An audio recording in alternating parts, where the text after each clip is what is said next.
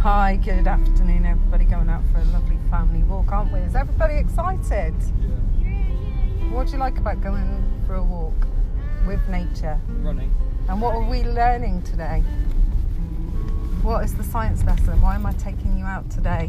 We learn about plants, And what else? animals, And how to save the planet. Are you excited about that, Romeo? Planet Earth. yeah. And why is it important to save the planet, guys?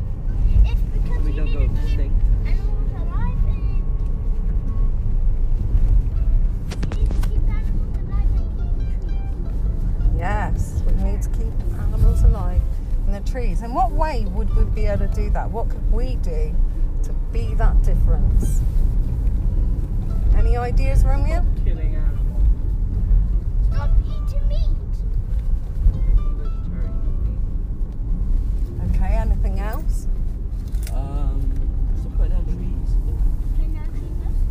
And and and make Oh, stop produ- um, producing uh, plastic. For, Stop producing plastic. Now, that is a big one.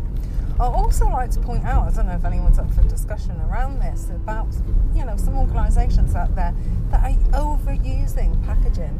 So, you know, part of saving trees is if, if companies could reduce packaging and cut down on that.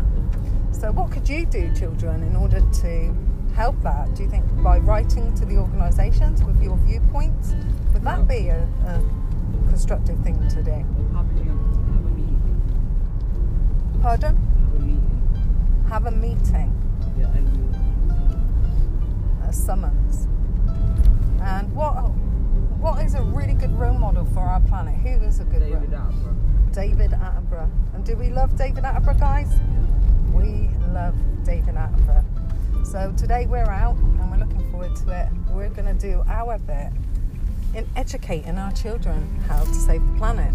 And that's where it really comes down to parents and guardians and carers. Doing your bit is to teach your children how to do it. Have a fabulous day from the Gibsons.